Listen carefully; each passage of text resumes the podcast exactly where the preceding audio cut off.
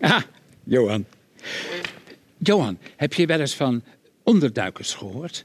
Eh, ja, mensen die zich op schuilplaatsen verstoppen omdat ze anders groot gevaar lopen om gepakt en vergast te worden. Ja. Zoals Anne Frank. Ja. Nou ja, maar het was geen pretje hoor, dat onderduiken. Weet je, je kon geen kant op. Je was altijd maar afhankelijk of andere mensen je eten brachten. En altijd maar die angst dat je verraden zou worden. Had met niemands contact. Je was eigenlijk niemand meer. Hadden jullie onderduikers in huis? Nee. Nee, maar, eh, maar wel in de buurt. In de buurt? Ja. Dat zal ik je vertellen, Johan. Een heel verhaal. Het was zo. S'avonds lag ik in bed. En dan hoorde ik mijn vader en mijn moeder in de keuken. S'avonds. En ineens rook ik. Ze zijn aan het eten koken. Nou. En even later hoorde ik de deur dichtgaan. Maar de volgende ochtend, de volgende dag, kregen wij dat eten niet. En we hadden best honger. En het ging vaak. Dat is ook wel raar hoor. Maar ik, ik, ik durfde het niet te vragen. Weet je wat ik toen heb gedaan? Ik ben er achteraan gegaan. Als ik de deur dicht hoorde gaan, ging ik door mijn geheime paadje. Slaap lekker, Pieter. Je hebt je kleren nog aan. Het is zo koud. Oh, ja, de kolen zijn op. Het is oorlog. Lekker slapen.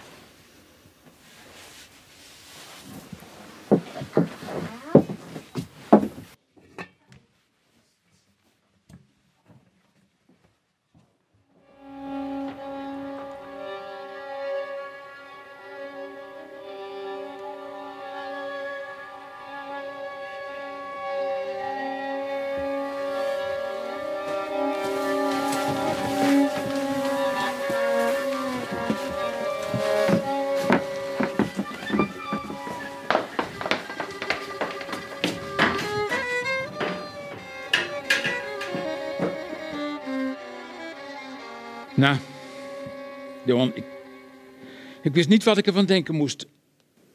Maar mijn vader zag aan mijn gezicht dat er wat was. En hij vroeg het. Toen heb ik alles gezegd. Dat ik achteraan gegaan ben. En dat ik het eigenlijk raar vond dat, dat wij geen eten kregen, terwijl we toch allemaal honger hadden. Dan waren ze zeker wel boos. Nee. Nee, nee, ze waren niet boos. Ze konden het best wel begrijpen. Maar Johan, als je wist wat ze vertelden. Ze gingen eten brengen naar onderduikers. Vlak in de buurt. En weet je waar? Het, het, het was vlakbij. Achter het orgel, in onze kerk. Ja, ja. En dat kamertje wat niemand kent, weet je wel. en je was nog verbaasd, hè? Als ik je vertel wie die onderduikers waren. De Polaks, Johan. De Polaks, vader, moeder, Ruben en Esther. Ik, ik was zo opgewonden. Want nadat Esther was weggegaan op reis, had ik ze nooit meer gezien. Ik wilde gelijk naar haar toe, maar, maar dat mocht niet. Nee. Mijn vader was veel te bang dat mensen me zouden zien en zouden verraden. Maar ik zei nog, maar ik doe heel voorzichtig, pap. Net als met die krantjes. Nee, ik wil het niet hebben. Maar toen had mijn moeder een goed idee. Ze zei: Pieter en Esther kunnen elkaar wel briefjes schrijven. En dan gaan wij die uitwisselen als wij het eten brengen en halen. En hebben jullie dat gedaan? Ja, dat hebben we gedaan. Ah, Esther, ik vind het toch zo fijn, joh, dat jij, Vatter, Mon en Ruben nu veilig in een schoolplaats achter het orgel zitten. Echt waar. Weet je, jullie waren ineens weg. Op reis. En ik wist ook niet waarheen. Ik hoorde niks meer van je. Ik werd bang. Ik dacht, misschien is Esther wel dood. Hoi Pieter. Nee hoor, ik ben niet dood. Gelukkig niet, zegt. Echt mazzeltof, mazzeltof dat ik hier nu zit. En zo dicht bij ons ou- oude huis nog wel. Weet je nog, toen we samen een keer in deze kerk waren? Dat jij vertelde over het kamertje achter het orgel? Leuk hè, dat we nu briefjes naar elkaar kunnen schrijven. Ik heb hier niemand om mee te praten. Ja, mom en vader, maar daar ben ik een beetje mee uitgepraat. Kun jij een raadsel sturen? HS, hier is het raadsel. Het staat op de achterkant van dit briefje. En oh ja, ik pas nog steeds goed op jouw viool hoor. Eh, pardon, fiedel. En het afscheidsliedje zing ik elke dag, totdat je weer terugkomt. Nou Piet, jouw raadsel vind ik echt een moeilijk hoor. Ik geef een raadsel voor jou aan je moeder mee. Lief hoor, dat ze elke dag eten komt brengen. Maar Pieter, het is zo weinig. We doen extra lang over het eten. Dan heb je het gevoel dat het meer is. We gaan er ook echt voor zitten en dekken de tafel. We zeggen dan, we gaan dineren. Haha. Ja, S, hier is ook weinig eten hoor. En ik moet het zelf gaan halen ook. Gisteren op de fiets helemaal naar de boerderij in Oud-Beierland geweest. Dat is ver hoor. Twee keer overgevaren met de pont. Mijn moeder gaf een envelopje mee om te betalen. Maar volgens mij zat er geen geld in. Misschien wel haar gouden trouwring. Want die heeft ze niet meer om. Haar vingers waren te slank geworden, zei ze. Dan viel de ring telkens af. Maar ik geloof dat echt niet. Oh, wat lief van je, Piet. Dat je zo ver gaat fietsen om voor ons eten te halen. Oud-Beierland is best ver. Ik mocht even kijken in de atlas van de koster.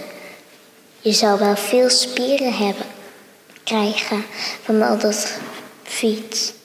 Hier kunnen we alleen maar bewegen in de kerkzaal. Rondjes rennen rond de kerkbanken en over de bank heen als niemand het ziet? Hm.